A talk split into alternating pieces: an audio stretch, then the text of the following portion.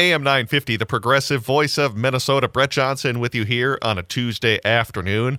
And of course, now with the state legislature wrapping up their work and adjourning their session, we're going to bring on Patrick Coolican, who is the editor in chief of the Minnesota Reformer, to talk about what was passed at the legislature and the overall meaning of what happened, because lots of folks are saying this is one of the most significant legislative sessions we have had in quite some time. So happy to bring back on Patrick Coolican of the Minnesota Reformer. Thanks for coming on again today. Always a pleasure. Absolutely. So, lots of things were passed this year by the DFL in uh, with their trifecta at the legislature, and of course, also having Governor Tim Walz. As among other things, we will have more money for schools, legalized recreational marijuana, the right to abortion further protected in the state, also an expanded child tax credit, paid sick time, and a lot more. Uh, as this was a very consequential session for the DFL, so.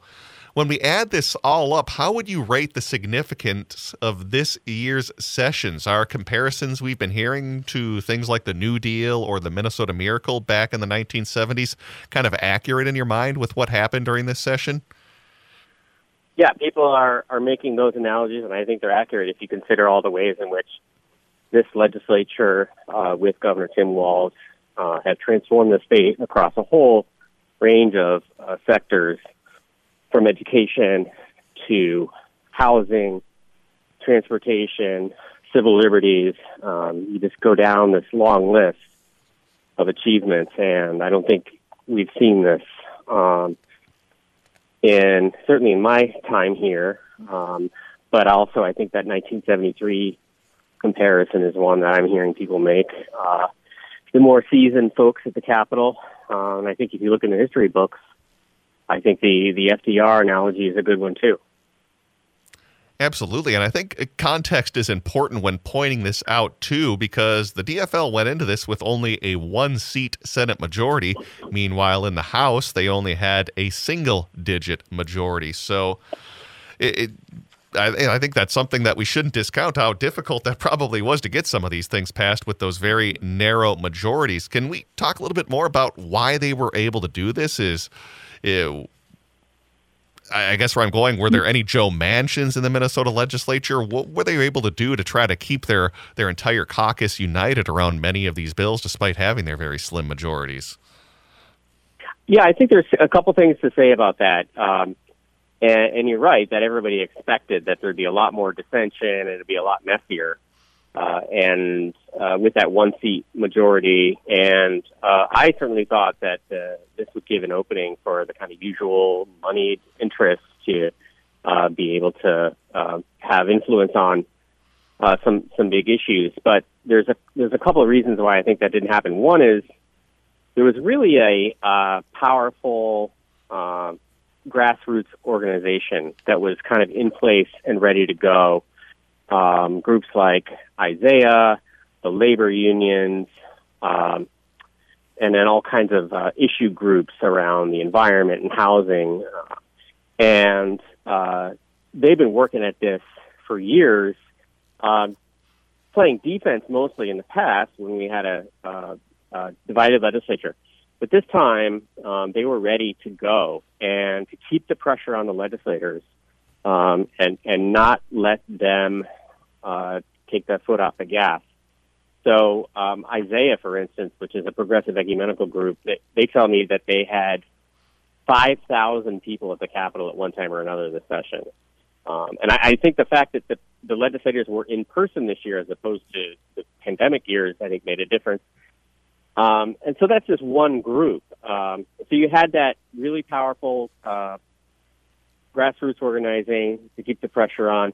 And then you just have a very different Democratic Party, DFL party, uh, than, say, the last time they had the trifecta in 2013, 2014. We had a lot of rural members, uh, socially very moderate. Um, you had a guy like Tom Bakk, who eventually became a Republican or was caucusing with the Republicans. He was running the Senate DFL caucus, and, and just a totally different set of priorities.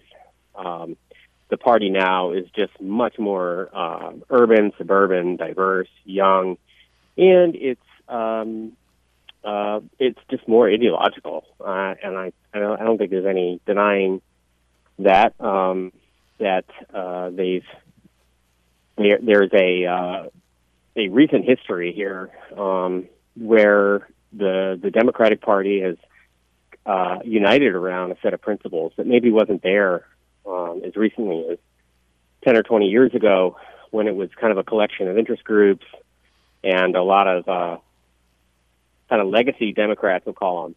And now it's just a, a much more uh, ideological and uh, principled, I guess you might say, um, uh, party, and that that's reflected in the in the members. I want to go back to something you were talking about as well the fact that they were largely able to uh, stick together on so many of these bills. And uh, it's interesting when you compare that to other Democratic trifectas we see around the country. I know specifically in your column, again, over at MinnesotaReformer.com, you talked about how Democrats have typically run into all sorts of trouble in New York, for instance, despite the fact that they control the governor's mansion and both chambers of the legislature. We've certainly seen this in California at times where they haven't maybe passed as uh, progressive bills as Democrats would like, or even Vermont, where I know they were trying to get into single payer health care a few years ago. So, is this kind of that organizing effort that was able to lead to this more ideologically kind of coherent base, or was it more naturally kind of a thing that was happening with that DFL party becoming more and more urban and having less of those more moderate rural members that used to be in the party, for instance, like on the Iron Range? Yeah, I mean, I think the the there was a sense in which that that you have to seize this moment, um, and and that's where it's it's maybe helpful to be out of power um, for a few years, um, and then you realize, well, you know, when we when we get back in there, if we ever have a chance to, like, we're gonna actually do what we we think ought to be done, rather than you know in some of these uh, trifecta states where um, it's it's just a lot of uh, well, how do I keep my piece of the pie here? Uh, and it might be kind of democratic aligned interest groups um, stabbing their uh, friends in the back um, if they feel like they need to to keep their piece of the machine. Um, so I think there's still uh, a lot more to understand about why things would be so different here than some of these other places, especially since the, the majorities here were so narrow. Um, and it's also possible that the those narrow majorities were in some ways persuasive to members because um, you get the group dynamics where you know who wants to be the one who's going to take down uh, you know any of these programs um, or policies. You know, you, you, do you really want to be the one person identified with um, you know, with the fossil fuel industry, say, uh, or um, or not investing in our transportation system, or with gun industry, um, because if you're the one who's going to vote no, that's you're putting a big stamp on your forehead, um, and so that may have been um, part of this too. Um, but uh, yeah, I mean that's just a good question. We're going to have to historians will will know more. And I guess kind of a two-part question here as uh, we we wrap things up in the next few minutes. But uh, as we talked about, we they've the DFL passed a number of priorities like more money for schools, legal marijuana, further rights to abortion codified into law, the child tax credit paid, sick time, and more. So lots of things were, were accomplished by the DFL. Does anything, I guess, part one, particularly surprise you that they were able to get passed, or maybe the word around the Capitol that was a surprise they were able to get passed that people were thinking maybe they didn't have a chance? And then as we look ahead to the session next year, are there still any priorities the DFL may try to work on in 2024?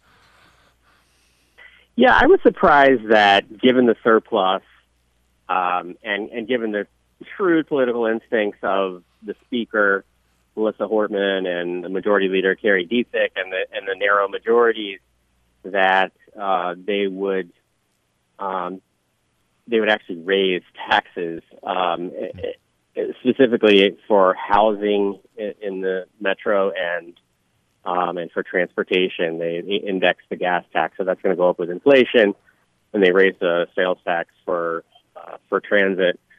Um, that was gutsy, and and and I'm surprised that they held together on that. Uh, the the Republicans, I you know, certainly licking their chops um, for the next uh, election, and they're going to use those votes against Democrats. So, um, given the surplus, uh, I was a little surprised um, that they raised taxes, um, but they think that's uh, needed, and so they, and and again, you know, 2013, 2014, they had a shot at uh, the gas tax, and they didn't raise it, and um, the next uh, decade was spent um, bemoaning the lack of transportation money. So I think they, they decided they weren't going to make that mistake again.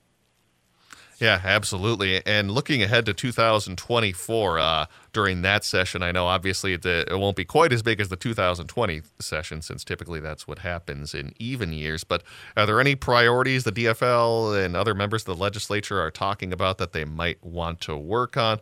I know obviously for for the nurses union, the, the new nursing bill was a little bit of a disappointment. So, is there anything they could be looking at in 2024 that might be on their agenda? I'm actually set to go talk to the speaker at 3:30 today, so I'm, I'm eager to hear what she has to say about that. Um, I, I tend to think personally uh, that it's going to be a lot of cleanup. Mm. Um, you can't pass this much uh, legislation and not and not require um, some fixes.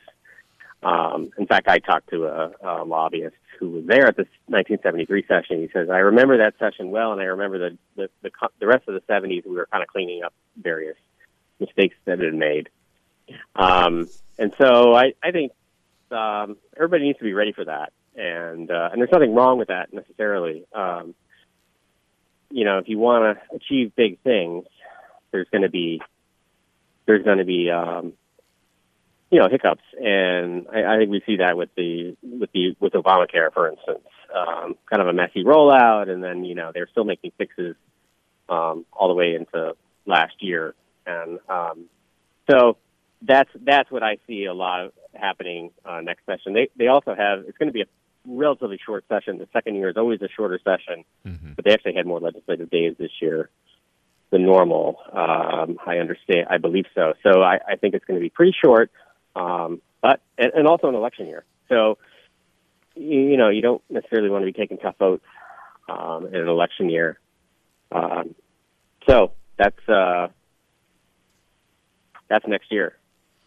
Yeah, it's something uh, we'll have to chat about next week. Yeah, when you get a chance to uh, speak with the speaker, talking about uh, what their priorities might be coming up in 24, and uh, maybe some of that maintenance you were kind of talking about that we saw back in the 70s after the Minnesota Miracle. Well, make sure you check out Patrick Coolican's column in the Minnesota Reformer, wrapping up the legislative session and talking about how the DFL went big. Again, find that over at minnesotareformer.com. We have been speaking with Patrick Coolican of the Minnesota Reformer. As always, thanks for coming on the show today. Always a pleasure. All right, let's take a break and send things back over to Matt McNeil on AM 950.